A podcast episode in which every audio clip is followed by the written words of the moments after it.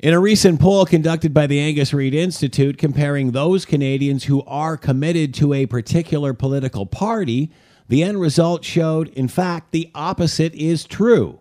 Most Canadians are not committed to any particular political party, and that means half of available voters are up for grabs in the next federal election. The survey said 52% of Canadians do not have a political party they will definitely support versus 48% who do have a party they will definitely support. You'd think the way most politicians talk that they have a more loyal following that believes in their party's line.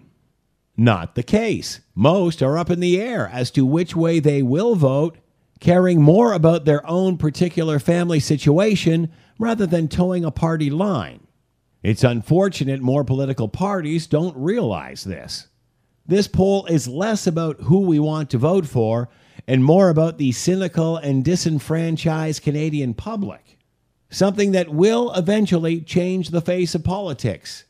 If politicians don't soon accept, it's about the people, not them or their particular party. I'm Scott Thompson.